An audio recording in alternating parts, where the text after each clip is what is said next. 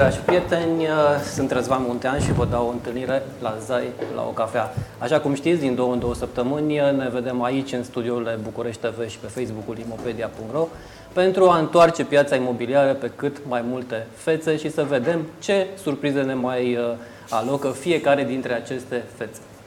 Astăzi vom vorbi despre francizele imobiliare. Este un uh, subiect uh, delicat, un subiect pe care l-am tot auzit în zona de social media în ultima perioadă. După cum ați văzut, multe persoane au șeruit diverse, hai să le spun, elemente sau povești de succes prin care agenții imobiliare au intrat în francize imobiliare și totodată s-au uh, uh, bucurat de ceea ce au găsit acolo. Totodată uh, am găsit în zona de social media diverse povești care sunau a francize imobiliare și probabil nu erau francize imobiliare și cred că acesta este și obiectivul nostru de astăzi și anume să vedem ce înseamnă cu adevărat o franciză imobiliară, ce oferă o franciză imobiliară, la ce să se aștepte agenții care vor să intre sub o franciză imobiliară, la ce să aștepte cumpărătorii și vânzătorii care lucrează cu o franciză imobiliară și multe alte întrebări care sper că își vor găsi răspunsul în această seară. Am alături de mine trei oameni uh, pe care îi apreciez foarte mult și uh, o să-i rog pe colegul meu dacă are un cadru larg ca să vedeți cum uh, stau toți trei într-o ceașcă de cafea. Vă mulțumesc că ați venit. O să fac oficialitățile din... Uh, așa cum am făcut-o de fiecare dată, am început cu doamnele. Lady first. Uh, ladies first. Uh, am început și uh, am început Zai la o cafea și continuăm Zai la o cafea cu Ileana Preda, deja devine o, o frază pe care o tot repet și da, asta e, poate lumea o să și rețină la un moment dat. Ileana Preda este director regional Keller Williams și obișnuiește să se prezinte ca agent imobiliar și a început cariera în 2003 uh, în Statele Unite, iar din 2009 activează în uh, București în dezvoltarea carierei. Ileana a parcurs cam toate etapele, probabil că mai sunt și altele despre care nici ea nu știe în momentul de față, iar din august 2018 dezvoltă rețeaua de agenții imobiliare Keller Williams în România. Să rămână, Ileana, bine ai revenit la Zai la o cafea. Bine v-am găsit. Pentru prima dată la Zai la o cafea, Răzvan Cuc, uh, sub președinția, președintele RIMEX, se poate spune așa, da? Deci președintele da, așa RIMEX... scrie pe carte de vizită, așa. Atunci am nimerit-o, deci pe burtier o să Autointitulat avem... președintele. Autointitulat, da, autoproclamat. Da. Este absolvent de uh, studii tehnice la Universitatea da, Tehnică din uh, Cluj-Napoca. Din 2013, Răzvan este proprietarul uh, RIMEX România, președintele Român, RIMEX România și așa mai departe, mai găsim da, titulaturi. Da. Iar Ești totodată fondatorul și dezvoltatorul rețelei de retail plus GSM, partener Orange, care a deschis vreo 57 de magazine la un moment dat uh, și a fost achiziționat de către fondul spaniol uh, GED Capital. Da, cu mult timp în urmă. Da. Cu mult timp în urmă. Mai ești acolo sau... Uh? Nu, nu, nu. nu mai, aproape că n-a mai rămas nimic din ce am creat noi atunci. Pentru că Jet Capital a preluat business-ul ăla și cum l-a preluat așa l-a și trântit.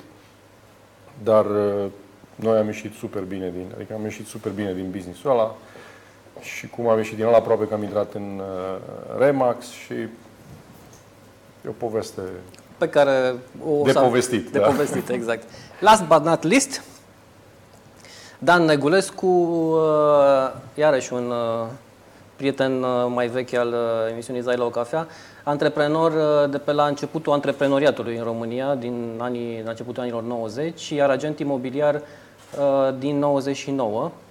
Uh, realtor înainte de să fie realtoratul, să spun așa, în România, adică din 2004. Realtor înseamnă tu ai fost la vremea respectivă membru internațional NAR, al National Association of Realtor din Statele Unite și membru în bordul NAR în 2015, iar 2019 uh, te aduce din nou în uh, bordul uh, NAR și președinte fondator a PAIR este Dan din 2009. În prezent, director regional și agent de listing Real Pro din 2010. Bine ai revenit, Dan. Mi-am propus să discut cu voi, așa cum v-am și spus, despre această acest termen nou pentru piața românească, deși e normal cumva pentru că suntem noi, inclusiv în, de după Revoluție, s-a dezvoltat businessul și termenul acesta de franciză este unul cât se poate de um, greu de digerat pentru unii care pur și simplu n-au ajuns încă în zona antreprenoriatului, iar când zici franciză, deja pare așa ceva foarte exotic. Da. Uh, tot lângă uh, noi o să avem uh, în curând prin în transmisie live și video din afara țării, iată în premieră la Zai la o cafea, dacă acum două săptămâni ați văzut că ne-am extins un pic și am transmis din țară, acum vom avea o transmisie de la Luca Stanciu, un expert în zona uh, francizelor imobiliare, uh, undeva din afara țării. Sper și de data aceasta să avem un uh, mare succes, pentru că din feedback-ul pe care l-am primit data trecută am văzut că aceste lucruri chiar prind și mă bucur că avem posibilitățile tehnice aici la... Hey aici la București TV. Să rămână la Luca, dacă tu ne vezi, este atât de roz acolo încât uh, ne-a iluminat și, și seara. Bună seara, mulțumesc tare mult pentru invitație. Da, bună seara, mulțumesc pentru invitație, vă aud foarte bine. Uh, sunt într-un birou al unuia din clienții din Austria, mă bucur să fiu aici cu voi, totul de pe spate l-am primit, sper să vă, să vă bucure cu Mă bucur tare mult să uh, Bun, hai să fac o mică introducere ca să te cunoască mai bine și telespectatorii uh, care te urmăresc în acest moment. Uh, Raluca Stanciu este expert în lumea francizei, unul dintre cei mai apreciați consultanți uh, de franciză din România.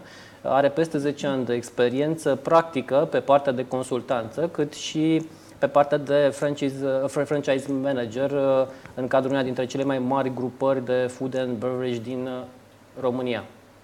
A fost implicată de-a lungul timpului în proiecte de franciză și structurare dezvoltare de business în franciză pentru nume mari, precum uh, Orotoro, Chopsticks, uh, Melimelo, uh, One Secret, Anapan și ING.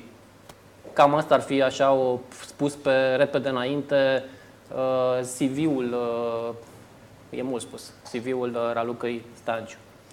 Dacă ne auzi, Raluca, putem continua, da?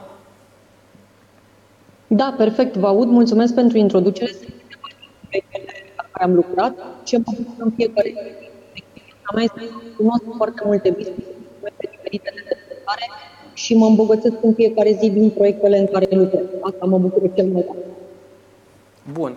Este cât și felicitări pentru că ai luat uh, franciza, zona aceasta de francize precum Taurul de Coarne încă din uh, perioada lui de uh, frage de pruncie în România și ai făcut-o bine și îți mulțumim că ești alături de noi. Nu o să te ținem uh, mult pentru că știu că ești la un uh, client în, uh, în afara țării și uh, timpul este foarte prețios și pentru tine acolo și aș vrea un pic să lămurim un lucru pe care uh, am considerat că tu ni-l poți lămuri cel mai bine și anume, hai să facem așa o mică definiție, dacă se poate spune așa, a francizei. Deci ca să fii franciză, ce trebuie să ai în momentul de față. Pentru că mulți se numesc, noi suntem franciza cu tare, dar de fapt probabil în spate uh-huh. lucrurile nu stau chiar așa. Păi și astăzi ai invitați în platou cu experiență vastă în domenii fiecare dintre ei. Cred că dacă aș întreba un avocat, o să-ți răspundă foarte teoretic. Vreau să vin aproape de oameni și să le dau răspuns dacă vrei pragmatic. În primul rând, pentru mine, din experiența de 12 ani de când fac treaba asta, franciza înseamnă antreprenoriat colaborativ. Deci am ajuns la concluzia asta, practic, cel care își dă business mai departe cu cel care investește, el trebuie să facă echipă. Pentru că doar, doar dacă îți pui forțele, îți unești puterea și la masă, ești în situația în care am vin și își unesc și își depun eforturile comune, poate să iasă o treabă mai bună. Asta e definiția mea pentru franciza astăzi după experiența pe care am câștigat-o. Este un parteneriat win-win și ambele părți trebuie să vină cu ceva la mână. Pentru cel care își extinde conceptul în franciză, el este cel mai provocat de ce are treaba cea mai grea. Ca să poți să francizezi, trebuie să îndeplinești câteva condiții mari și o să mă opresc la patru dintre ele care la fel mi-au definit mie experiența asta pe care am luat și anume, francizezi dacă nu ai un brand înregistrat, dacă beneficiezi de o franciză. Mai puțin, dacă poți să repeti această primă condiție, că s-au întrerupt un pic sunetul. Să nu poți să francizezi decât dacă brandul tău este înregistrat. Adică, okay. dacă ai un concept exemplu, în România și vrei să francizezi mai departe, brandul tău trebuie să fie în primul rând înregistrat. Dacă beneficiezi de un concept internațional și la duci de afară, omul care ți-l oferă trebuie să fie înregistrat înaintea ta ca să-l poți utiliza. A doua condiție este să fii testat modelul de business pentru o perioadă suficientă cât să dovedești rezultate. Ceea ce vedem astăzi în România este mai degrabă, dacă vrei, și este o profesionalizare a industriei, adică lumea ce face? Testează mai mult businessurile, să învețe, să vadă ce se întâmplă acolo și abia mai departe dau totul la bătăturit pe un partener. Deci francizez ceva ce eu nu cunosc și nu în practică și nu este profitabil, pentru că atunci vrea să nu am să francizez. Bun. A treia condiție este să ofer know-how partenerului meu. Americanii sunt cineva, know-how to do. Adică în etapa asta inițială, un partener care investește alături de mine trebuie să primească de la mine know-how, cum să facă lucruri. Și cu titlul de exemplu, dacă îmi deschid un restaurant, o cafenea, dacă îmi deschid o zădărie, ce mă aștept este ca partenerul meu, ca francizorul, să mă învețe ce trebuie să fac în business respectiv ca să fiu de succes. Și a patra și ultima, poate sunt mai multe, dar le-am sintetizat ca importanță din practica mea, este să ne pe ce face francizatul și mai departe. Venim cu suport, un pe parcursul contractului. Și de foarte multe ori vedem că la lansare toată lumea merge cu toată echipa, cu baloane și cu multă asistență. Interior asistența pe parcurs se diminuează. Uh, francizorul, practic, este pentru francizatul său un antrenor de business și treaba asta trebuie să o facă în fiecare zi. Și cred că Răzvan poate să vă povestească multe din experiența lui, pentru că e unul din exemplele pe care le dau foarte mult. E unul din mentorii rețelei lui, rețelei lui pentru pe care are și își face treaba foarte bine. Bun. Uh, printre uh, tipurile de, um, hai să spunem, ca modele de business, lucrurile în zona imobiliară sunt uh, cam la fel. Diferă probabil elementele de nuanță pur tehnice, pur imobiliare.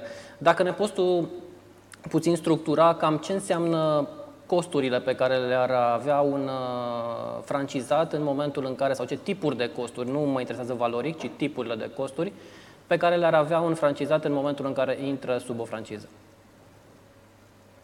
Acum, um, iară, tot din experiență mă întâlnesc de foarte multe ori cu percepția asta, există și francize cu taxă zero, fără costuri, nu există. Mesajul pe care vreau să-l transmit este că pentru un partener, dacă astăzi aș fi un om care m-aș uita la o franciză, aș vedea ce plătesc pentru ea, ce primesc și aș evalua dacă ceea ce plătesc este corect, pentru că nu există business-uri nu neapărat francize, care pot, se pot susține fără costuri. În categoria de cheltuieli pentru francizat, eu am tot din practică, o spun, um, vă dau un simplu exemplu. Nu iau un calcul când mă uit la un business decât taxa de franciză, redeventele, contribuția la marketing, ci mă uit la total necesar de investit care îi trebuie unui partener ca să pornească un business. Și luăm exemplu pe care îl discutăm astăzi. Da? Ca să-mi deschid o agenție de real estate, practic am odată investiția în Uh, agenția respectivă, trebuie să respect standardele locației, să respect proiectul de amenajare, mai am taxa de franciză, care se stabilește de la o franciză la alta în funcție de teritoriu alocat și de ce, se, ce potențial are teritoriul respectiv de dezvoltare, după care extrem de important și face parte tot din investiția inițială, am nevoie de un capital circulant de lucru pentru primele luni operaționale. Și ce am văzut din experiență este că foarte multă lume neglijează în continuare aportul acestui capital care e la fel de important ca și costurile pe care le plătesc către o franciză. Și iară vă pot da un exemplu. Dacă o taxă de franciză într-un sistem este 10.000 de euro, dar să deschid un restaurant sau o cafenea sau o agenție de real estate îmi trebuie peste 25 sau 25-30 de mii de euro, nu mă uit doar la taxa de franciză, pentru că dacă am doar 10.000 de euro, practic nu pot să duc exercițiul financiar până la capăt. Și atunci lămuresc așa. Când mă uit la o franciză, trebuie să estimez nevoia necesară de capital total incluzând capitalul circulant de lucru, ca să pot activității mele și să fiu on the safe side. Adică să știu că am bugetate și primele, zile, primele luni, lunile operaționale și să am acei bani, cum spunem noi, de zile negre ca să știu că nu sunt expus riscului. În ceea ce înseamnă structura costurilor pe o franciză. O franciză vine la pachet cu mai multe categorii de costuri. Prima este taxa de intrare. Este one-time fee, o singură dată, taxa de franciză. Ea se plătește la semnarea contractului și în taxa de franciză un partener primește două lucruri.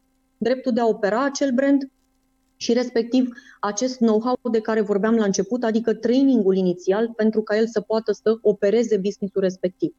Apoi, lunar, există două categorii de cheltuieli, și anume redevențele, care sunt și contribuția la bugetul de marketing. Ambele sunt raportate la cifra de afaceri a francizatului, adică vânzările sale totale fără TVA, și care sunt acele contribuții pe care le plătești pentru dezvoltarea continuă a acelui sistem în care tu intri. Uh, ce văd aici, iar văd, uh, ok, de ce trebuie să plătesc marketing? Este foarte simplu, pentru că dacă nu plătim, nu se întâmplă lucruri. Adică nu vrem să avem un francizor care practic să nu facă nimic pentru businessul în care noi am intrat, ci vrem mai degrabă să întrebăm ce. Dacă plătesc o contribuție la bugetul de marketing, ce se întâmplă cu bănuții respectivi? Unde se duc ei? Cum îi cheltuie francizorul? În așa fel să existe acea vizibilitate a brandului național. Recapitulând, am o taxă de franciză, se plătește o singură dată la semnarea contractului și am acele contribuții lunare, pensa și contribuția la bugetul de marketing. Te referi la un procent din încasări? Da, mă refer la un procent din încasări, adică vânzările totale fără TVA și nu din profitabilitate. De foarte multe ori există această dilemă din vânzări sau din profitabilitate. Acum nu există sisteme nici naționale, nici internaționale din expertiza mea care să ia lucrurile din profitabilitate, pentru că literalmente un francitor nu are cum să controleze profitabilitatea unei locații. Aia depinde foarte mult de ceea ce face partenerul acolo. Aceste categorii de cheltuieli sunt raportate la încasările lunare fără TVA, vânzarea lunară fără TVA. Mulțumesc, Raluca. O ultimă întrebare și te lăsăm uh, alături de clienții tăi. Uh, cum simți uh, acest sistem de francize la nivel național? Cam care este tendința globală și dacă o poți și particulariza pe zona de real estate, cu atât mai bine? Mă refer la Te refer francizare. La unde... Există deci, concepte și cred că partenerii din, uh, în practică, am traversat un an în care ne bucurăm de creștere în continuare. Vorbim de o piață în România care astăzi totalizează peste 430 de concepte. Chiar am scos ediția nouă a catalogului francizelor. Um, sunt uh, concepte diferite ca sectoare de activitate. Ce pot să spun ca trend este că zona asta de servicii a crescut destul de mult pe, pe ultimul an de arte, pentru că suntem destul de deficitari în zona asta de servicii. În zona de real estate, cred că iar uh, invitații din platou pot spune mai multe lucruri despre cum văd ei lucrurile. E creștem economic și segmentul de, de real estate. Cred că în real estate, dacă vrei să te apuci de ceva, cred că e mai ok să iei un drum bătătorit. Adică vorbim de Zvan, care e reprezentantul unei francize internaționale puternice în top 500 antreprenori. Deci cred că avem ce să învățăm de acolo. Uh, ce am învățat eu din zona asta, am văzut că și ei cresc și există demand pe piață pentru că trăim într-un moment, de, într-un context economic favorabil și cred că cu toții am crescut în acest an. Uh, cum văd eu lucrurile? Uh, văd că în zona asta de real estate, dacă mă întreb pe mine și dacă aș investi, m-aș uita să văd foarte bine care este rolul meu. Pentru că de foarte multe ori, uitându-mă prima dată în pe Răzvan, mă gândeam că de fapt trebuie să fiu un bun agent imobiliar ca să-mi deschid o franciză Rimax. Am aflat de fapt că trebuie să fiu un bun crescător de oameni, pentru că partenerul ăla trebuie să crească oameni mai departe. Nu, nu este calitatea lui principală faptul că știe să vândă real estate, ci că știe să crească oameni, echipe de oameni care să vândă real estate.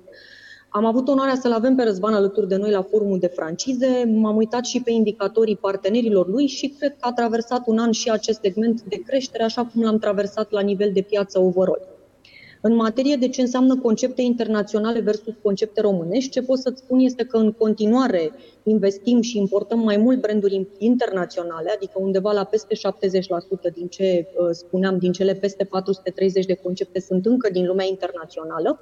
Dar pe ultimii 2-3 ani am văzut și preocuparea conceptelor românești să se extindă în franciză, cu precădere pe segmente de tip Horeca sau servicii. Deci există și o preocupare în zona asta de antreprenori români care își pun din ce în ce mai mult problema să ajungă rețele, să fie, să aibă acoperire națională. Avem destul de mulți clienți din București, spre exemplu, care migrează acum către, către regional, către național, folosind franciza. E un moment bun în care lucrurile cresc, dar ne uităm cu foarte multă atenție să le construim pe termen lung. Dacă vrei, asta e misiunea noastră la francize.ro, să vedem lucrurile astea în perspectivă pe termen lung. Adică în fiecare business ne uităm să alegem omul potrivit la locul potrivit, chiria potrivită, oamenii potriviți, în așa fel încât, de fapt, să avem perspectiva asta de creștere sănătoasă și pe termen lung. Mulțumim tare mult, uh, Raluca, informații prețioase și informații care, de fapt, ne-au ridicat multe mingi uh, la fileu și o să le jucăm acum timp de o oră. Avem uh, un fileu aici între mine și colegii mei de, de platou. Uh, încă o dată îți mulțumesc foarte mult, uh, o seară minunată să ai și mm, această zonă a francizelor să fie cât mai uh, profitabilă pentru, și pentru francizați și pentru francizori și totodată să fie cât mai sănătoasă, că până la urmă nu e vorba doar de profitabilitate în această piață. Așa este. Vă mulțumesc frumos pentru invitație și puteți conta pe mine data viitoare și în platou. O seară minunată tuturor! Să rămână numai bine! La da, revedere! ne întoarcem uh, în platou, dragilor. Suntem, uh, iată, o definiție pe care Raluca a, a dat-o conceptului de franciză. O să vă rog să completați ceea ce simțiți că e nevoie la această definiție. Uh, un procent uh, interesant, cel de 70% uh, francize internaționale care vin spre uh, România. Avem, uh, nu știu dacă e e pur întâmplător faptul că și în platou aflați într-un procent asemănător uh, internațional versus uh, nu e un vers, versus pare ceva competitiv și nu e cazul aici. Uh, avem un exemplu și o să încep cu tine, Dane, pentru că ești copilul defavorizat aparent în această discuție uh, și vă adresez aceeași întrebare tuturor. Ce va îndemna să faceți acest uh, switch la nivel ca mindset între zona de antreprenoriat clasic și a vă duce la, această, la acest concept de, de franciză? La noi este foarte simplu. Începând cu o mică istorie, prin 2005 a fost o întâlnire cu CEI, Confederația Europeană Imobilier, unde se punea problema întocmirii unui standard al profesiei imobiliare în Europa. Acel standard urma să reglementeze liniile generale ale activităților imobiliare și acolo s-a evit o problemă. Nu se știa cum se numește modul de lucru american în Europa, pentru că europenii toți lucrează cam în același fel. Și exista un mod care părea a fi interesant și nu se știa cum se numește. Iată că un român a reușit să dea o, un nume care a rămas, s-a consacrat și azi toți lucrăm în stilul ăsta, se numește reprezentare exclusivă. Acest concept și românul a fost Sorin Udrea, fondatorul francizei RealPro. Uh, plecând de la chestia asta, uh, s-a creat uh, toată mișcarea, tot trendul de franciză, de, scuzați, de reprezentare exclusivă, iar eu, care lucram ca agent imobiliar de mai mult timp, am ales să lucrez cu franciza Real Pro pentru că era exact pe, um, cum să spun, pe convingerile mele personale. Începusem să lucrez Uh, cu reprezentare exclusivă, fără să știu că se numește reprezentare exclusivă, și am găsit la Real Pro valorile principale care m-au făcut să merg pe acest drum. E vorba de flexibilitate, e vorba de uh, costuri uh, reduse atât la intrare cât și pentru ceilalți agenți și e vorba de Hai, dacă un tot ai zis flex, de lucru mergi mai departe. foarte bun și că ai avut un sistem, uh, uh, cel puțin așa, uh, așa asociez eu franciza Real Pro cu sistemul Flex MLS pe care îl are în... Sistemul Flex MLS este un instrument care este la dispoziția tuturor uh, agenților imobiliari din România. A fost de la început, înainte de franciza Real Pro, funcționează și probabil că o să rămână tot timpul cât va exista Uh, cooperare în domeniul imobiliar. Pentru că sistemul de MLS, nu neapărat Flex MLS, sistemul MLS este instrumentul cheie în cooperare uh, din punct de vedere al agenților pentru reprezentarea exclusivă. O să revenim uh, la acest subiect al colaborării.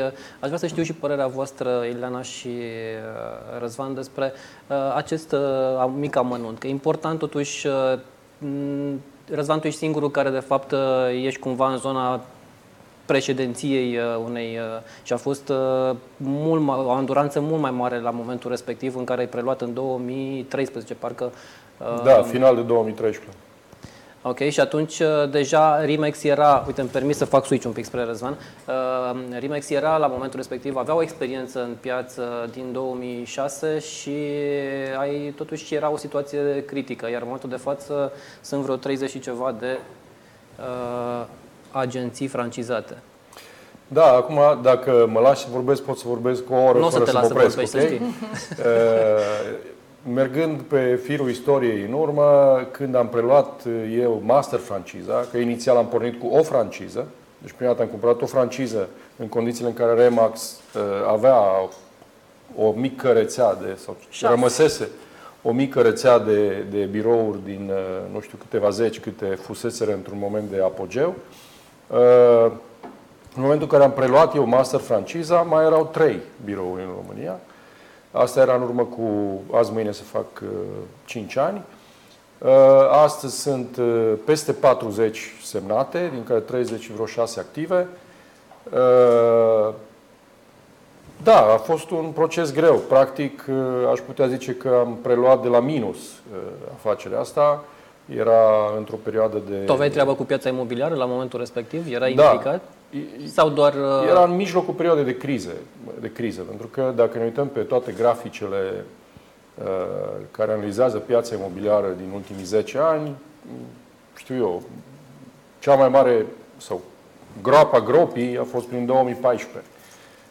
Uh, După care piața a început să-și revină de la un oraș la altul, dar cam, cam acolo a fost punctul de inflexiune. Iar eu am preluat franciza la sfârșitul lui 2013, deci undeva la fundul gropii. Și am Și care a fost motivația la momentul în care ai zis vreau să mă bag în uh, business Uh, mi-a plăcut foarte mult modelul de business și îmi place la nebunie modelul de business. Uh, îmi place foarte mult brandul, adică mă asociez personal cu, cu brandul ăsta. Și eu totdeauna am fost uh, atras, tentat uh, să intru în proiecte din astea mari. Și ce poate fi mai mare în slavă România Domnului că- decât național? Și am zis, dacă e greu, nu poate să fie decât fain. Știi? Și am zis, hai să o luăm de coarne și să o facem mai mare. Și asta fac. și îmi place ce fac. Bun, felicitări. Ileana, tu ești, uh, Eu sunt uh, copilul. ești bebelușul meu, care din, dacă din august 2018... Uh, Eu vreau să mă întorc un pic la ce a spus Raluca, pentru că mi-a plăcut foarte mult. A făcut două paralele uh, cu care m, sunt uh, în asentiment, și anume drumul bătătorit și modul de lucru colaborativ.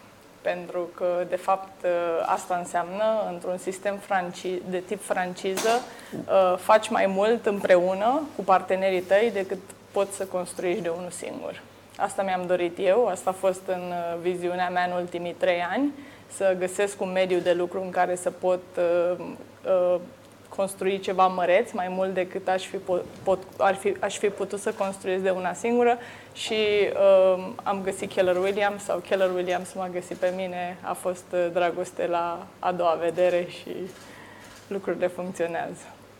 Am văzut pe internet uh, uh, că ați postat fiecare dintre voi uh, tot felul de, spuneam de la început, uh, povești de succes uh, în momentul în care semnați un contract. Uh, Cum e acest proces? Există niște mituri pe care um, cu siguranță le-ați întâlnit și pe care le-ați, uh, niște bariere inițiale pe care, peste care uh, era normal să- cumva să, tre- să treceți.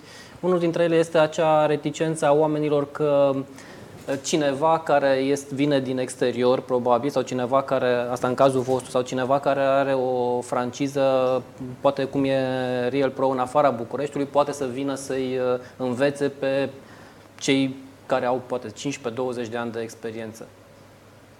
Cum ați trecut peste această barieră? Uh, Dacă vorbim despre noi, despre Remax, uh, noi am demonstrat lucrul ăsta, am organizat de la început, de când cam de la începutul, știu eu, uh, în momentul în care eu am preluat master franciza, am început să organizez evenimente deschise la care am invitat uh, toți colegii și uh, Ileana și Dan au fost prezenți. Uh, am adus uh, traineri, speakeri uh, de talie internațională uh, din diverse țări ale Europei și am arătat ceea ce suntem în stare să livrăm. Pe urmă am organizat evenimente cu uh, oameni de ai noștri, români, și am încercat să arătăm același lucru, și anume că uh, putem să livrăm conținut de educație profesională în real estate, adaptat pieței din România, în limba română, adaptat pieței din România. Și am convingerea că uh, în momentul ăsta uh, nu mai este nicio îndoială că valoarea educației, dacă vorbim despre educație, uh, este, știu eu, super profesională sau foarte mare, nu știu ce epitete se găsesc aici, uh, și că, într-o mare măsură, ăsta este unul dintre cele mai mari asseturi ale unui sistem de franciză. Okay? Pachet, pachetul de suport în care training are o componentă foarte importantă. Know-how, da. ce zicea, da. Uh, să te învăț cum să faci. Fiind un business de servicii, uh, unde nu există un produs palpabil, tot ce vindem noi, respectiv agenții noștri, sunt servicii. Iar procesul de educație este esențial în livrarea de servicii, cu atât mai mult cu cât în domeniul ăsta real estate, real estate-ului, vânzarea este una de la vârf, în care agentul imobiliar trebuie să știe și partea tehnică legată de imobile, uh, legal, financiar, uh, negocieri. Deci un pachet foarte complex de uh, servicii pe care agentul trebuie să-l livreze și asta implică foarte multă școală, foarte multă educație și cineva trebuie să o livreze pentru membrii rețelei. Cu atât mai mult cu cât în industrie, nu știu, nu există o instituție sau o asociație care să livreze uh, coerent un pachet de uh, traininguri cu, știu eu, o sesiune de examene la sfârșit. O să revenim la acest subiect pentru că okay. este interesant și l aveam pe lista da. de întrebări, dar aș vrea să aud și părerea lui Dan și a Ilenei în ordinea aceasta. Îți dai seama cum noi suntem în competiție, cine să zică despre asociație? păi nu, tocmai v-am spus că punem, okay. punem punct și vreau să răspundeți la întrebarea asta ca să um. lăsăm asociația pe urmă ca un subiect mai, mai larg. Uh, m-aș întoarce la Asociație. importanța educației și da, este, educația este cheia. Și când vine vorba de uh, Asociația Profesională a Agenților Imobiliari din România, este un subiect drag mie, pentru că am fost alături de colegii mei din Apair și alături de Dan încă din 2010, de când m-am activat în uh, România, imediat după ce m-am întors. Uh, și motivul numărul unu pentru care m-am alăturat uh, uh, apairului este pentru că este copilul narului. National Association of Realtors și acolo primul lucru înainte să uh, înainte să începi să practici, da, te duci cu licența ta și te alături unui, uh, unei agenții imobiliare, unui broker imobiliar ca agent imobiliar uh, și apoi următorul pas este să te înscrii într-o asociație profesională și în uh, MLS. Uh, de aceea um, uh, este oarecum sensibil subiectul, pentru că APAIR-ul, deși nu este o organizație comercială, este o organizație non-profit, are un uh, program educațional coerent și susținut în ultimii doi ani de un grup de voluntari de fapt nu doar 2 ani, pentru că noi suntem, noi am pus niște semințe păi, de acolo. am prezentat 2000... membru fondator din 2009, exact. nu? Din 2009 s-au plantat semințe acolo și continuă să crească, ceea ce e minunat pentru că astăzi avem uh, Remax, avem Apair, uh, avem Real Pro, urmează uh, foarte uh, activ din urmă Keller Williams și programele aceste, acestea educaționale disponibile pieței uh, nu vor face altceva decât să contribuie la o, o lume imobiliară mai bună, ceea ce eu cred cu tărie că se va întâmpla. Până să continue Dan, că deja îl simt cum fierbe și el acolo în sub propriu, uh, o să-i uh, citesc și din uh, comentariile colegilor, prietenilor noștri din de pe Facebook, Mihai Banu spune avem Apair soluția numărul 1 în imobiliare.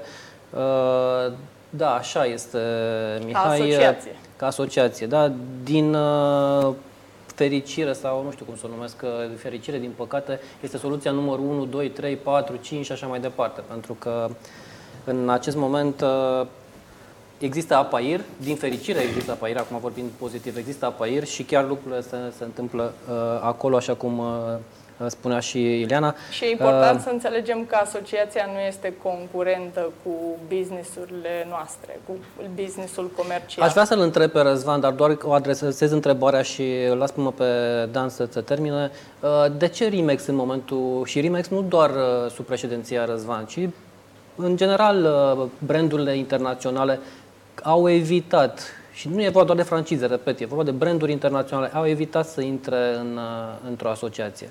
Las întrebarea uh, și Da. Nu mai țin pe om să se fiarbă. Uh, îi salut și pe cei care ne salută aici, Adi Balog, Mihai Banu, așa cum spuneam. Dan, ai cuvântul. Nu e vorba de fiert. Mă gândeam acum că uh, la noi e vorba de experiență. Atâta timp cât uh, am inițiat conceptul de reprezentare exclusivă și practicăm acest lucru de 12 ani, uh, e foarte clar că experiența cu toate erorile făcute de-a lungul timpului, cu toate încercările făcute de-a lungul timpului, cu toate rafinările sistemului de-a lungul timpului, cumulat cu uh, un proces de educație atât inițială cât și continuă, proces de educație bazat pe valorile uh, NAR, bazat pe valorile reprezentării exclusive de la mama ei din America, normal că toate aceste lucruri au dus spre succesul de zi cu zi de astăzi, uh, în toate zonele în care suntem prezenți. Adică tu confirmi ceea ce spunea și Raluca, de fapt, că o franciză nu poate exista decât dacă are o poveste de succes în spate. O poveste de succes demonstrabilă, demonstrată și încă un lucru foarte important, noi toți suntem practicieni. Noi toți suntem agenți imobiliari, adică nici Sorin, nici eu nu suntem niște oameni care am venit din alte zone încercând sau preluând uh, o activitate imobiliară. Noi suntem agenți imobiliari. Și fiind agenți imobiliari, trecând prin o sumedenie de situații și de cazuri în viața noastră de zi cu zi, în momentul în care ne-am dat seama că acest mod de lucru este modul uh, uh, cel mai eficient pentru noi, l-am adoptat instantaneu și îl folosim zi cu zi și mai mult decât atât, uh, suntem și în măsură să le arătăm noilor noștri colegi, cei care decid să intre în franciza noastră, să le arătăm cum facem noi și să fim alături de ei uh, zi de zi într-un program continuu de mentoring și de training. Bun. Hai să ne întoarcem atunci la subiectul ăsta, Da, dacă tot mă l-ați- surprinde punctul tău de vedere, pentru că... A meu? Da, sau nu știu, ideea asta. Uh, pentru că noi avem în uh, Apair uh, vreo 3-4 proprietari de franciză care sunt uh, activi acolo. Uh, N-aș zice că suntem, știu eu, distanți față de asociație. Eu personal locuiesc în uh, Cluj, care e la șapte ore de mers cu mașina și uh, știu eu, cu avionul faci vreo 3-4 ținând cont de check-in-uri, de uh, taxiuri și așa mai departe. Vin mai rar în București, deci am acces fizic mai greu la... Nu, te-am întrebat, Răzvan, și Apa n-așa să e? se interpreteze. Nu e, un, nu e o întrebare capcană și chiar nu e nu o lua personal. Ok, ok, este nu, nu. o întrebare uh, care deriva cumva din ceea ce ai spus tu mai devreme și anume că nu simți în piața românească un uh, sistem uh, educațional uh, în zona unei asociații. Și atunci uh, am venit cumva să te întreb, uh, am confi- mergând pe confirmarea colegilor din platou că există APAIR, Uh, Asta nu venea decât așa într-un argument Da. logic că totuși există o anumită distanță între Rimex, uh, România și Da, acum, uh, Apair. povestea Dar dacă asta- nu vrei să o atingem, că chiar nu mă are simt sens. super confortabil aici, nu. Uh, Ideea e că, uh, comparând cu ce știu că se întâmplă în piețele europene, hai să nu trecem oceanul, în piețele europene, mai ales în cele nord-vestice, să zic așa, unde există asociații foarte puternice, asociații care, cum să spun eu, domină și no- normează industria la modul extrem de riguros. Uh, Nu poți să accezi la breasla de agent imobili- am- imobiliar dacă nu intri în această asociație, care asociațiile, unele dintre ele dețin portaluri care sunt uh, cele mai importante portaluri la nivel național, deci dețin MLS-uri, adică Asociația Agenților Imobiliari are o forță, cum să spun eu, dominantă în industrie. ok? Toți uh, agenții și toți profesioniștii în real estate sunt membri în acea asociație, contribuie financiar, dezvoltă programe de training care sunt obligatorii Dar în modelul acele de piațe. asociație, de fapt, înseamnă o autoreglementare, iar autoreglementare înseamnă o creștere organică din interior. Categoric, categoric. Și Deci- noi avem exemple în profesiile liberale în România foarte multe, de la Anevarul este... Cea mai- aproape Anevar, Anevarul. La, nu știu, mai nou și cei cu, cu uh, evaluatori termici uh au asociații. Și am putea uh, not, notarii, avocații. Deci există deschidere mai, să nu se înțeleagă greșit. Sigur că există deschidere, atâta doar că Ok. nu există timpul necesar pentru uh, Aș vrea să adaug ceva, dacă se poate. Uh, Da, deci, cum să nu, dragilor cu de la drag. Pair, dacă aveți timp și bilete de avion până la Cluj, eu zic că n-ar strica să dați o fugă până acolo, iar când îl mai prindeți pe Răzvan uh, pe la București, cum l-am Cu prins mare și eu drag, și noi, mulțumesc noi astăzi că a ne-am venit. întâlnit în câteva Poate mai ocazii bine- și sunt oameni foarte faini, adică e o onoare pentru mine să... Eu aș vrea să adaug aici faptul că însăși creația, uh, crearea apairului a plecat dintr-o necesitate. Uh, Până când să ajungem la concluzia că avem nevoie de o reglementare în domeniul imobiliar, uh, neavând nimic, ne-am gândit cum facem. Bineînțeles că în purul stil românesc am încercat să facem ceva în România, uh, să inventăm noi roata. După care ne-am dat seama, noi ca români, că e mai bine să urmăm un exemplu de 100 de ani de experiență și să plecăm pe acest lucru. Așa am creat apairul. Iar apairul substituie într-un fel, uh, uh, pentru moment, uh, legiferarea, uh, asocia, uh, legiferarea profesiei imobiliare. Din păcate, statul nu este interesat până în acest moment să ordoneze un pic, să pună niște bareme de intrare și atunci am simțit nevoia să creăm acest lucru și am creat-o pentru toată piața. Am oferit tuturor colegilor, firmelor, francizelor care erau în acel moment posibilitatea și chiar i-am rugat să vină cu tot know-how-ul, cu uh, toate procedurile pe care le știu din România sau de aiurea, să vină să ne ajute ca să creăm o lume imobiliară mai bună. Și au fost do- 12 fondatori. Au fost 12 fondatori, dar nu asta era problema. Eu mă așteptam în, uh, cum să spun, în dorința mea ca membru fondator să uh, fie cât se poate de reglementat și să fim toți sub o umbrelă și să cooperăm cu toții și să ne uh, educăm cu toții, mă așteptam ca toată lumea de pe piață să considere că este o mare valoare și o mare mândrie să fii membru în această asociație. Din Vă mulțumesc și nu n-aș vrea să toată monopolizăm lumea un pic discuția pe ideea a de fost asociație. gândit Chiar așa. uh, mi-ați ridicat, Da, voiam să zic, ne-am apucat Da, de da, asociație, acum era despre Exact. francize. dacă două persoane din platou au început să fiarbă în momentul în care Bine, s-a bine. vorbit despre asociație, Nu am e zis, vorba de hai să... E chiar o plăcere mare. Uh, am și confirmarea lui uh, Nicolae Blaj, uh, care spune sunt agenți RIMEX, uh, ce sunt și membrii APAIR, ce muncesc uh, la scopul comun de a oferi servicii imobiliare de calitate. Așteptăm mai mulți dintre ei. Îi așteptăm pe toți. Bun. Uh, Vă salută și și din uh, Republica Moldova avem uh, președintele de acolo care vă salută, domnul uh, Eugeniu Eugen Țurcanu. Turcanu, Îl exact. salutăm și noi. Uh, hai să ne întoarcem un pic la colaborare. Cum vedeți voi colaborarea în interiorul francizelor? Sunt deschise francizele la colaborare? E obligatoriu să fie deci- deschise? Uh, Care sunt uh, cumva uh, și totodată cu această întrebare lansez și întrebarea generală. Care sunt principiile cumva care vin de sus? Sau există principii care vin de sus? De genul, uh, noi franciza X uh, vă dăm uh, niște di- uh, linii directoare și vedeți voi cum vă descurcați în piață sau le dați un, uh, uh, o cutie de business și uh, există niște rigori. Asta apropo de miturile iarăși pe care le avem în piață și anume că dacă intru sub umbrela unei francize, acolo e poliție, nene, n-ai voie să... Mi-au aminte, vorbind acum despre o franciză care nu-i dau numele, care nu mai este în piață în România, uh, era o anumită frustrare la agenți care spuneau, băi, dacă eu vreau să mă duc îmbrăcat în costumul meu, de ce trebuie să mă îmbrac în acel costum care nici măcar nu mi se potrivește? Asta așa, da, dai extrapolând voie- puțin. Dai voie, dați voie să răspund eu? Te rog. Te rugăm. Dacă nu Uh, vorbești de asociații. Da, nu, nu, nu vorbesc de asociație. Uh, Odată, cred că o franciză trebuie să dea membrilor ei trei elemente cheie în, uh, în business, pentru business, elemente, avantaje. Unu, aș zice că ar trebui să dea un brand puternic. Nu?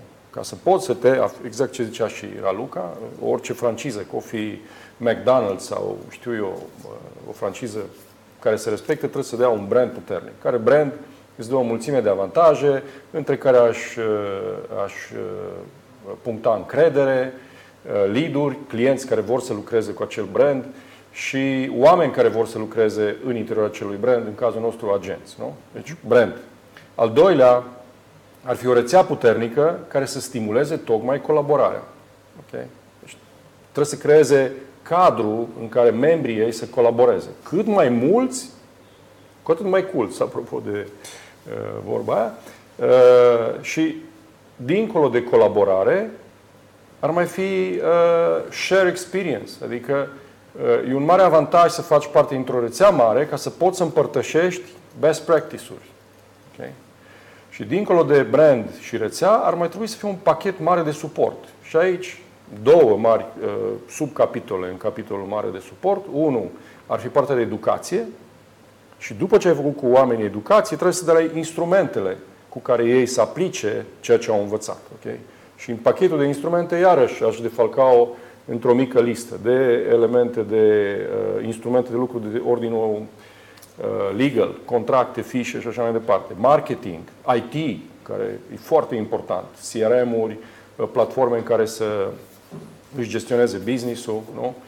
Uh, pe urmă, uh, aș mai merge și în zona asta de instrumente de generare și administrare de lead-uri, proprietăți, da, aici poate fi intru prea, în zona, prea mult în zona Marketingul a vorbit, de exemplu, Raluca de marketing Corect. și că pentru o franciză este esențial să uh, gestioneze un buget de marketing, să optimizeze în felul acesta uh, bugetul general de marketing, că dacă ai 20 de agenții care fiecare într-un fel sau altul își crește propriul brand, alta este să dea fiecare probabil 10% din respectivul buget către Corect.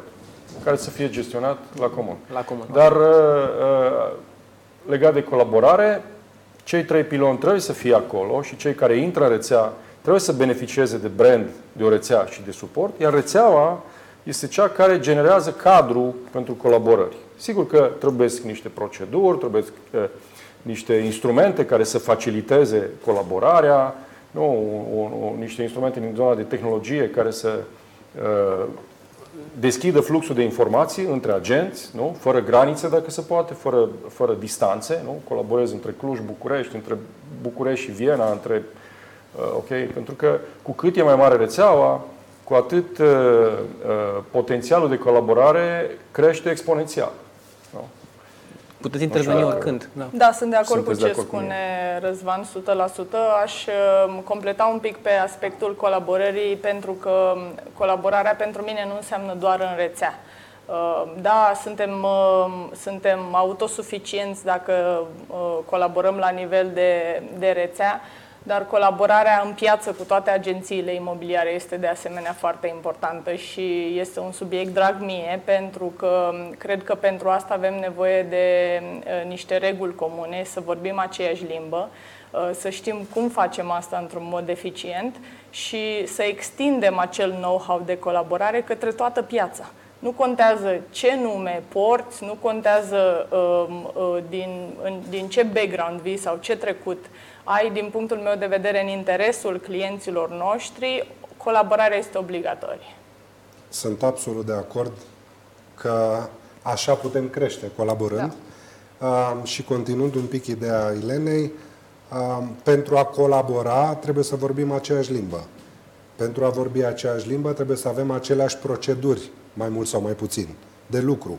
Um, într-un anume Limba sistem, comună. limba comună. Într-un anume sistem nu poți colabora, în sistemul de reprezentare exclusivă poți colabora și de fapt asta este esența sistemului de reprezentare exclusivă. Și ce ne aduce pe toți, scuză-mă că Da, te-am da. întrerupt, ce ne aduce pe toți împreună este faptul că noi, de fapt, suntem în competiție, toți în piață, până la momentul în care um, un client ne alege pe noi, pe agent și pe brand, uh, sau un agent alege brandul sau franciza, și apoi avem oportunitatea să colaborăm cu toți. Asta mi se pare minunat în imobiliare și faptul că noi aici la masă putem să fim uh, în același timp uh, uh, în competiție și în colaborare, mi se pare absolut, absolut minunat. E fantastic și toate instrumentele fiecăruia dintre noi sau a oricărei agenții imobiliare uh, ar trebui să ducă spre acest lucru. Trebuie să fie colaborarea cât mai ușoară. Da. Ca să fie colaborarea cât mai ușoară, trebuie să știi să iei listingul cât mai ușor, cu alte cuvinte, să știi să semnezi contractul de reprezentare exclusivă cât mai ușor, să um, deservești listingul cât mai bine și apoi să colaborezi în vederea uh, îndeplinirii obiectivului uh, vânzătorului, și anume vânzarea în cele mai bune condiții pentru el. Am reținut din ceea ce ai spus că uh, nu se poate face colaborare decât uh, dacă vorbim despre reprezentare exclusivă. Dacă Aceasta ai ceva în portofoliu, se Exact. numește reprezentare exclusivă. Subscriu, Dacă nu subscriu. ai ceva în portofoliu și te gândești că ai N oferte în portofoliu, dar de fapt tu nu le ai. Nu ai un contract scris, nu verbal. Nu ai uh, o înțelegere, o cunoaștere, o relație cu vânzătorul, atunci nu ai nimic. Ți se pare că ai toată piața, dar nu ai nimic. Trăiești aceeași clipă în fiecare moment de pomană. De acord. Chiar și, te rog. uh, și aș continua cu ideea că uh, se colaborează în piață și în sistem deschis și având în vedere că în sistemul de reprezentare exclusivă suntem încă o minoritate, uh, e un lucru minunat că se merge într-acolo, între a se colabora, chiar și în sistem deschis. Ce ne-ar putea uni până când reprezentarea exclusivă devine o normă de lucru, ne-ar putea uh, uni un cod etic. Pentru că chiar și în sistem deschis, dacă plecăm de la niște reguli ale jocului, uh, cum ar fi codul etic, de exemplu, uh, codul etic NAR este îmbrățișat și de asociație și de francize, un pic uh, modificat, Particularizat. uh, particularizat, dar este cam același și principiile sunt cam aceleași.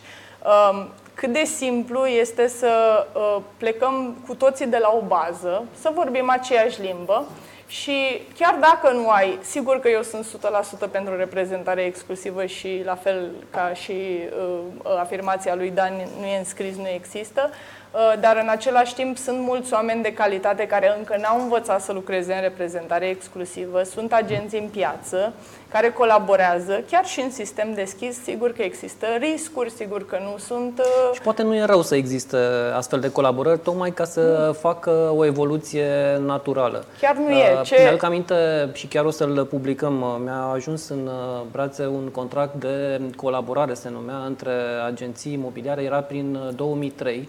O să vir și ară, deja e prăfuit și este din arhiva Imopedia, în care erau primele reguli uh, de colaborare. Nu se vorbea la momentul respectiv despre ideea de reprezentare, dar totuși se colabora în sistem deschis. Și era așa, erau vreo două pagini cu reguli de colaborare. Dacă vrei să colaborezi, trebuie să ai 1, 2, 3 până la 30. Da, asta e cheia, de Evident fapt. că în momentul în care a început colaborarea, au început și micile tachinări și micile probleme. Dar cu atât mai mult, cred că este, sunt benefice astfel de, de situații, tocmai pentru a te duce încet, încet spre o zonă pe care unii au uh, bătătorit-o de-a lungul timpurilor de 100 și ceva de ani în state, probabil, uh, și cei care încă vor să se convingă că într-adevăr aia este șoseaua și nu drumul acesta pietruit, asfaltat uh, cu gropi, E și asta o, o abordare. Deci uh, sunt de acord chiar și cu colaborarea deschisă. Pentru cei care nu au încă curajul să sară direct în autostradă.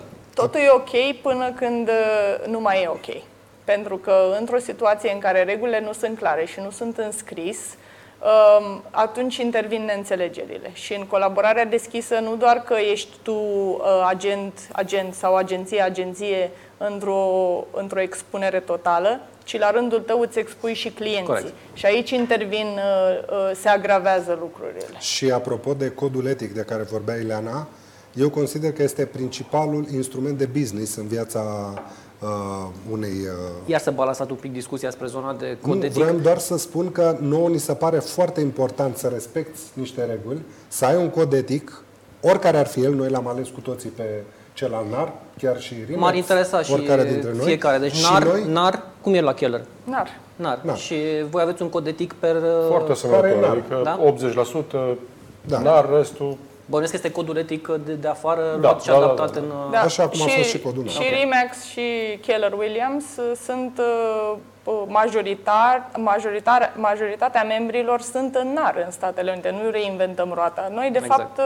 uh, aplicăm în România ceea ce fac și ei în America. Și vorbeam de codul etic, la noi fiecare agent este obligat, uh, mai mult sau mai puțin, uh, obligat în sensul dur, dar uh, trebuie să facă parte din asociație pentru a respecta codul etic. Nu pentru a-l împinge către o asociație sau alta, pentru a asta avea e, uh, niște reguli politica de lucru. voastră din momentul Asta în e care se politica semează. noastră, Ok. da. Uh, apropo de cod etic și închid aici, uh, o să-i, dă- uh, îi spun și un anunț. Mă simt, uh, uh, simt că este oportun să fac un anunț al președintelui uh, APAIR care a postat uh, și a anunțat că în 18 decembrie există un curs de cod etic uh, la APAIR, unde sunt deja înscriși 92 de agenți din toată țara. O premieră. Asta Este pentru genial. APAIR. Extraordinar. Da. Și tot în, uh, în acest spirit, uh, iarăși un anunț din partea președintelui APAIR, Igor Postovanu, care spune că în 2018 au participat prin evenimentele APAIR peste 1000 de agenți imobiliari și au fost aproximativ 25 de evenimente educaționale. Uh, Cele mai mari uh, cursuri au fost acreditate NAR. Ok. Uh, Confirmă și Vlad uh, Gheorghiu, care spune salut tuturor. În opinia mea, francizele sunt o soluție pentru piața imobiliară dintr-un motiv foarte puternic. Sunt singurele care, prin educație constantă, organizată și susținută, ne duc spre un mod de lucru benefic, corect, atât pentru noi, ca agent, uh, că l-am pierdut, Cât și pentru clienții Cât și noștri, pentru mai mult ca clienții, da. sigur. Empatizăm așa de În plus bine există cu- și APAIR, care nefiind o franciză, oferă același suport ed- educațional, doar așa putem uh, crea împreună o lume imobiliară mai bună. Am închis uh, citatul. Da, Da, mulțumim în- uh, și într-o, revenim într-o la... piață matură, cred, înspre care cu siguranță ne îndreptăm, zic, Da, clar. uh, cu o viteză care, nu știu, nu vreau să o analizăm, dar uh, cred că uh, prezența francizelor este necesară ca o, o, o dovadă a fenomenului de maturizare, pentru că uh, în Nord America, care e cea mai matură piață imobiliară uh, la nivel global, uh, francizele domină piața im- imobiliară Știți de vreo acolo. pondere în state cam cât sunt uh, francizele? În, uh, Nu. sunt ceva studii? Nici Pot- eu n-am nu știu, statistică probabil cu siguranță clară. că sunt, însă cred că principalele 5-6 francize uh, în state depășesc cu mult uh, două treimi din piață Uh, și beneficiile apartenenței la una dintre francize, care o fie ea, uh, sunt uh, evidente la nivelul piețelor mature. De asta francizele sunt așa puternice, pentru, pentru că pot să ofere brand, rețea, suport. La ce ar trebui să se uite și acum ne întoarcem fix pe subiectul uh, francizelor și o să încep cu tine, Ileana, că sunt, na, am început de fiecare dată cu băieții.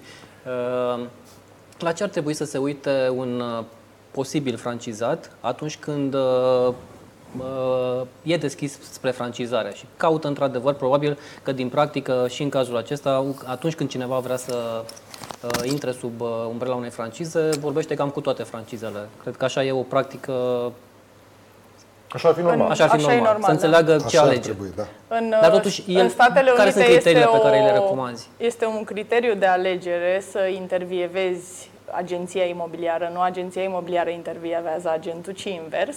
Și m, aș face m, o, o separare.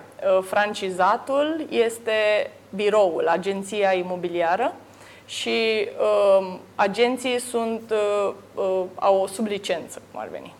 Asociați. Uh, da, asociați de vânzări. Uh, ce mi-a plăcut uh, mie și ce m-a atras uh, la a doua vedere în Keller Williams, pentru că în 2004 am uh, intervievat pentru prima dată Keller Williams, uh, revăzând sistemul uh, niște ani mai târziu, um, m-am identificat foarte bine cu valorile companiei, cu cultura organizațională și a fost o decizie personală cu care m-am identificat, pentru că în momentul în care fiecare dintre noi alegem prin prisma um, prin prisma criteriilor proprii. Fiecare suntem mânați de altceva față de uh, alte persoane.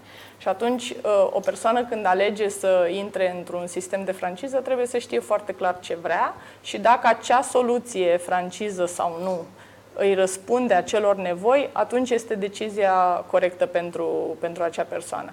Iar la nivel de birou, ce mi-a plăcut uh, iarăși... Asta e foarte general, să știe ce vrea. Că Uh, până la urmă el nu prea știe ce vrea. Nu Ba, știe foarte clar, uh, momentan n-a găsit soluția. Eu de trei ani caut acel mediu de lucru mai măresc decât pot construi singură.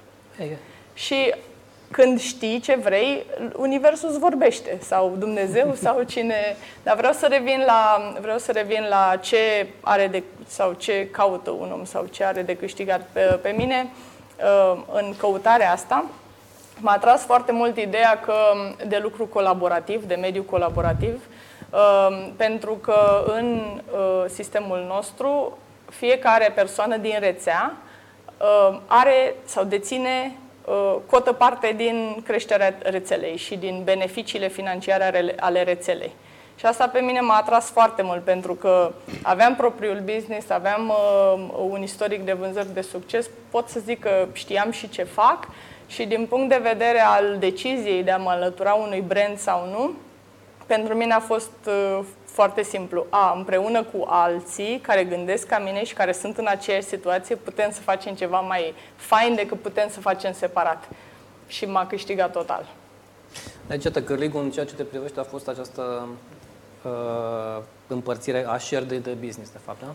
Uh, da, a fost unul dintre criterii. Dan, ce, te ce crezi tu, acum uh, reformulez mai larg întrebarea. Întrebarea era, de fapt, uh, ce credeți voi că la ce să fie atent un uh, uh, francizat în momentul în care intră în această piață a francizelor, uh, dar pot extinde această întrebare în care ce oferă de fapt franciza și care sunt cârligele, care sunt aturile fiecarei uh, francize. Iată, un scurt moment publicitar, live în platou. Acum? Acum. mă gândeam că apare ceva live. Așa. Păi, Ileana tocmai și-a terminat spotul, acum poți să... E foarte simplu. Bineînțeles, brandul este uh, cel mai important lucru, pentru că sub brand uh, avem tot, tot ce putem găsi într-o franciză. Dar mai concret, este vorba de, în primul rând, flexibilitate în uh, lucru de zi cu zi. Un agent caută, în principiu, un mod confortabil de a lucra. Noi oferim flexibilitate. Pot să intru în detalii oricând. Uh, doi, uh, e vorba de costuri uh, eficiente pentru un agent. Vă pot spune că la noi uh, este mai eficient pentru tine ca agent să lucrezi cu noi decât să lucrezi singur. Asta contează foarte mult pentru un agent care își dorește să lucreze în reprezentare exclusivă, gândindu-ne la mitul că reprezentarea exclusivă e foarte dificilă, e greu să lucrezi în reprezentare exclusivă și costă mult. Nu e adevărat. Este eficient, este foarte simplu. Și al treilea lucru, poate cel mai important lucru, este sistemul de lucru. Și când spun sistemul de lucru, vorbim de, bineînțeles, reguli, proceduri de lucru care trebuie să fie standardizate. În opinia mea, fiecare dintre agenți trebuie să lucreze în același mod um, pentru a asigura servicii de o calitate foarte înaltă pentru consumatori. Și unitară. Și unitară, pentru că dacă un consumator apelează la agentul uh, RealPro din Constanța și primește niște servicii și ulterior vine la agentul RealPro din București și primește alt tip de servicii, pentru că fiecare poate să facă ce vrea, în momentul ăla ideea de brand se distruge, în opinia mea. După aceea este vorba de experiență în aceste sisteme. Odată ce lucrăm de 12 ani în acest sistem, apropo de educație, vă pot da un mic exemplu. La început era un uh, program de 12 săptămâni în care un agent intra în franciză și 12 săptămâni la rând se educa. Bineînțeles că între timp am reușit să rafinăm acest lucru, astfel încât astăzi, cu ajutorul unui foarte performant sistem de e-learning, uh, cu un mentoring, cu un coaching continuu, uh, un agent care intră astăzi în uh, rețeaua Real Pro, în într-o lună și jumătate iese în piață și în două, trei luni începe să încaseze. Pe de altă parte, CRM-ul pe care l-am dezvoltat, de la zero, ține cont de exact aceste procese de lucru. Procesele de lucru în reprezentare exclusivă care au fost create pe baza experienței de 12 ani și care astăzi funcționează, uh, acest CRM funcționează extraordinar și apropo de flexibilitate, poți să lucrezi de acasă, poți să lucrezi de la birou, poți să lucrezi din mașină, ești conectat tot timpul, ai absolut tot uh, Um, tot sistemul în mână. Tu de o să revenim un pic la modelele de, de francizare, pentru că și n-aș vrea să vorbim despre neapărat despre cifre, ci ca model de business, uh, apropo de uh, compania care se francizează, vorbeam mai devreme, și ea la rândul ei are angajați, pe când nu la Real Prof... Nu are angajați. Are asociați. Are membri. Are membri. Da, okay, da, eu aș vrea să uh, punctez aici să, să închid, da, și să și închid cu ocazia asta, apropo de uh, sistemul de lucru. Noi avem o abordare, să spunem așa, umană din punct de vedere al businessului. În primul rând, lucrăm numai în reprezentare exclusivă uh, cu privire la proprietăți rezidențiale. Ne place foarte mult să discutăm cu oamenii și să le îndeplinim obiectivele, iar cu privire la agenți, noi lucrăm cu profesioniști, cu oameni care își doresc să învețe, să lucreze așa, să câștige bine și să-și creeze echipa sub el sau alături de el, de fapt nu sub el, alături de el.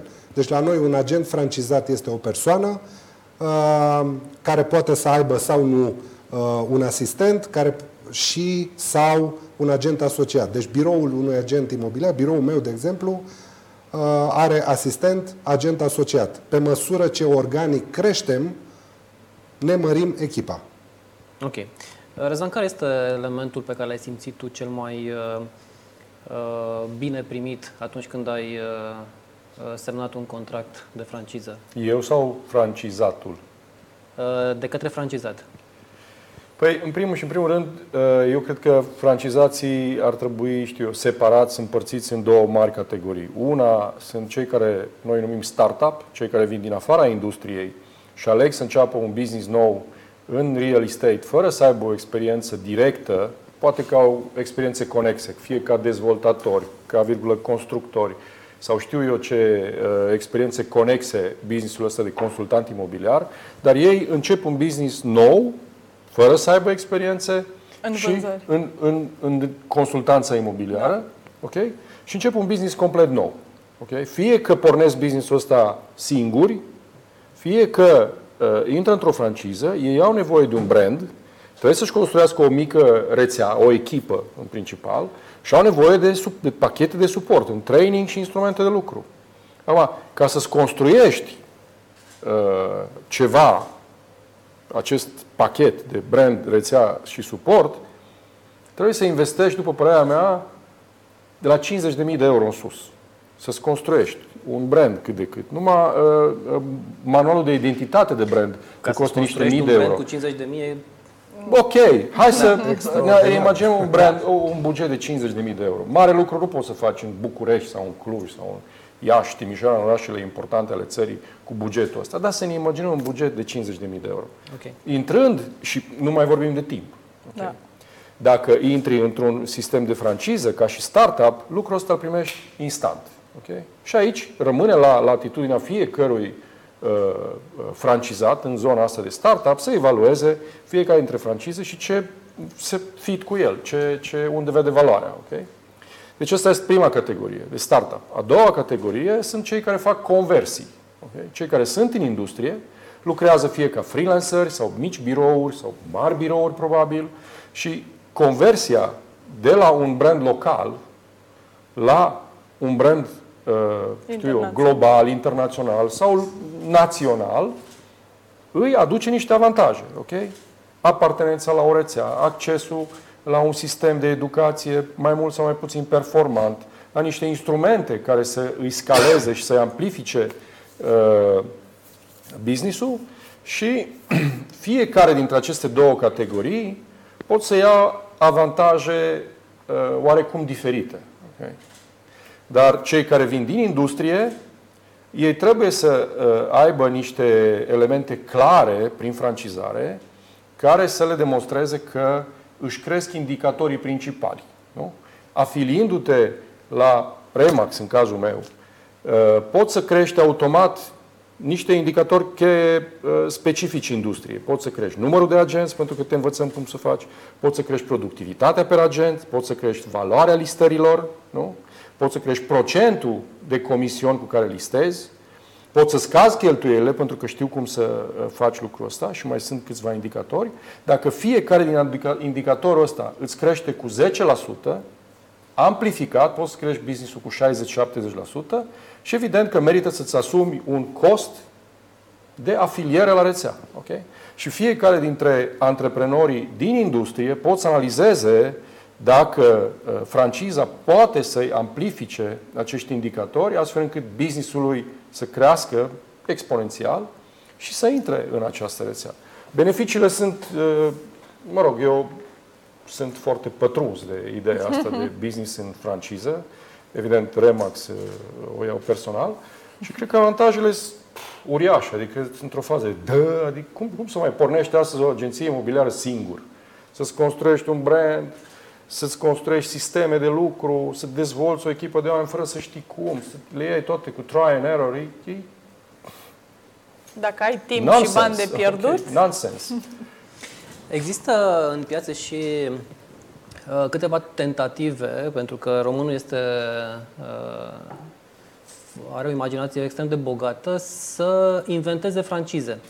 Iar inventarea, conceptul de franciză a văzut că prinde bine și am văzut câteva modele uh, pur și simplu luate eventual cu copy-paste sau uh, oameni care și-au făcut propriile francize mai uh, așa, șurubărind un pic în zona de business. Uh, Există și o piață în România pentru astfel de, uh, de francize și nu e, moment, nu e doar în uh, real estate. Știm foarte bine că a ieșit uh, simigeria Pol, ne-am trezit imediat cu una similară uh, românească și care arăta identic și așa mai departe. Vă simțiți cumva amenințați la nivel de concept de brand, brand numit franciză, nu brandul vostru personal, de astfel de uh, entități care ar putea bruia conceptul de franciză? Ra- Te rog. Raluca a precizat unul dintre cei patru indicatori și cred că este foarte important să ne întoarcem la el. Uh, unul dintre indicatori a fost povestea de succes și uh, povestea dovedită de succes din spatele uh, brandului. Și indiferent uh, despre, uh, despre ce opțiune, ce opțiune evaluăm, pentru că nu vreau să vorbim despre alții, vreau să vorbim despre noi, um, până la urmă trebuie să te uiți la, la istoricul de succes al acelui nume. Și atunci, dacă, uh, hai să zicem că o pseudo-franciză este în, în discuție și o ai în față ca opțiune, pur și simplu compar mere cu mere. Și atunci dacă ție îți dă, cum spunea, cum spunea Răzvan, dacă uh, tu ești mai eficient în businessul tău într-un sistem de pseudo-franciză, atunci poate și, la, și asta este o opțiune. Ca amenințare eu nu o văd. Eu cred că fiecare dintre noi avem uh, uh, suficient de multe unelte pentru, uh, pentru a prezenta unui viitor partener. Uh, și uh, orice business uh, până la urmă se va vedea în timp cât de bine uh, a fost dezvoltat sau gândit și na, eu da, Avem și un răspuns, Da. mulțumesc. Da, Eu cred că uh, amenințarea, sau mă rog, uh, da, hai să zicem, amenințarea vine din partea uh, cotei de piață neexploatate în România, după niște studii, să nu le numesc studii, evaluări, uh, știu, o chestionare pe care le-au făcut mai multe entități pe aici în România, inclusiv noi, Remax România, am ajuns la o concluzie cum că maxim 30% din tranzacțiile din piață sunt acoperite de agenți imobiliari. Eu cred că procentul ăsta e foarte generos, luând în calcul Corect. că sunt localități în care nu există agenți imobiliari, orașe în care nu există, nu, nu există, ok? Da, în București procentul ăsta probabil că e real, poate că e ușor, peste 30%, însă în orașele de, uh, știu eu, sub 100.000 de locuitori, zero sau sau aproape. 5%, da. sau nimeni nu știe, ok? Uh, Deci, procentul uh, de, de, de piață acoperită de agentul imobiliar are un potențial de creștere uriaș. Putem să-l mulțim cu 3, zic eu. ok? Dar uh, condiția este să profesionalizăm uh, Piață. știu eu, breasla asta, să o normăm, care e un lucru important și aici uh, toată stima pentru APAIR și cei care duc steagul ăsta mai departe, dar uh, uh, ăla, ăla e potențialul de business uriaș. 70% din piață neacoperit Da. este Ok? E adevărat, noi ca număr de agenți imobiliari suntem foarte puțini. Acum, noi ar trebui să dăm un exemplu. Cei ca ăștia puțini ar trebui să dăm un exemplu, ca și în state. De altfel, în state e păstrând proporția similar. Din 100% agenți imobiliari, cei care respectă niște reguli și uh, lucrează corect uh, au mai mult de 80% din numărul de tranzacții. E o statistică publică a NAR-ului Exact. că uh, în jur de 50% dintre totalul agenților imobiliari sunt în NAR, dar fac 80% din bani. Da, și, și- n-ar trebui să ne speriem de Da. faptul că noi acoperim uh, uh, noi francizele acoperim uh, o anume cotă sau nu, ar trebui să ne gândim cum să facem noi agenții imobiliari să lucrăm mai eficient da. și să uh, prindem din această cotă de piață de care spuneai și bineînțeles că între noi o să apară și pirați ca și în taximetrie și așa mai departe. Nu contează. Există valorile de bază ale și unei din, francize. uh, din totalul de piață e atâta pentru E toată atât de lumea mult. că Da, nici, exact, măcar, nici exact. măcar nu avem pe ce Deci să eu- ne eu- certăm. Și eu- atât agenții cât și consumatorii pot să discearnă între uh, noi, între valorile corecte și valorile reale și clone, să spunem așa. Da, este, este extrem de mult loc, în ghilimele, în piață, având în vedere procentele de care am vorbit. Deci suntem într-un 30% din piață acoperit și restul de 70% e Wild West. Okay? În acest Wild West pot să apară francize locale, nu mă exclud varianta asta, depinde de, știu eu, uh, forța Resurse. antreprenorilor Da. care, care vor porni la un astfel de drum. Însă uh, e un pionierat care va cere mult, un tribut super. Și este important și cum uh, populezi această zonă a agenților imobiliari, uh, pentru că dacă tot avem această oportunitate de a avea paharul uh, semigol la acel, hai să-i spunem, 30%, când începi să-l umpli, umple ca lumea. Dacă tot ai această oportunitate a vieții, să fii tu cel care Și când vehiculăm toarnă pro- agenții în, în piață, în sens pozitiv. Iar uh, Igor chiar spunea că Joe Schneider uh, a dat procentul de 49% uh, în uh, partea francizelor. Acum 49% din ce? Din uh, tranzacțiile prin uh, Probabil agenți din sau total din uh, număr total de tranzacții? agenți. Probabil din total număr de agenți. Da. Total deci or număr de fi agenți. jumătate, ori fi francize și restul ori fi Ok. independente. Apropo Când, de uh, cum umplem paharul, uh, aș vrea să spun uh, un lucru din experiența noastră. Bineînțeles că sunt uh, diverse moduri în, te- în care te poți extinde. Agresiv, uh, mai încet, mai repede și așa mai departe. Noi am hotărât următorul lucru. Uh, Trebuie, în primul rând, să creăm un sistem care funcționează, să demonstrăm că funcționează, să-l probăm, apoi să ne extindem. Tocmai de aceea uh, suntem foarte, foarte atenți și foarte selectivi în calitatea oamenilor care doresc să devină agenți imobiliari, pentru că ei duc mai departe atât imaginea brandului, atât nivelul de servicii, cât, bineînțeles, uh, satisfacția uh, clienților. Deci pentru noi a fost foarte important nu să ne extindem exploziv după care să triem, ci exact pe dos. Întâi să funcționeze sistemul, să demonstrăm că funcționează, apoi să ne extindem. Asta a fost filozofia noastră și este și astăzi. Bun, uh, pentru că nu mai avem foarte multe minute, aș vrea să... Deja. Deja, da. Nu se poate. Eu credeam că abia începem. uh, Poate vă surprind, dar suntem de o oră și un sfert în direct, așa că... Uh, Aș vrea să-mi spuneți care sunt uh, așa obiectivele voastre de business pe care le puteți spune pe termen mediu lung. Uh, Asta și pentru că probabil uh, vă ascultă în momentul de față Da. mulți agenți și și-ar dori să știe Păi eu pot să încep dacă... Eu le-am totuși să și termin până... În degetul mic, da, Așa. în două minute. Uh, Fiecare afacere, cum am mai zis eu uh, mai devreme, uh, are niște indicatori, nu? KPI, indicatori cheie, Da. Key Performance Indicators. Uh, În, uh, într-un business de rețea, de franciză, cred că indicatorii cheie sunt uh, numărul de birouri, fran- numărul de francize, numărul de agenți, numărul de proprietăți în portofoliu poate fi și, evident, gross commission. Nu? Noi suntem într-un moment în care avem 40 de birouri, dintre care 36 active și uh, vreo 5-6, că doar săptămâna asta am semnat 3 birouri noi.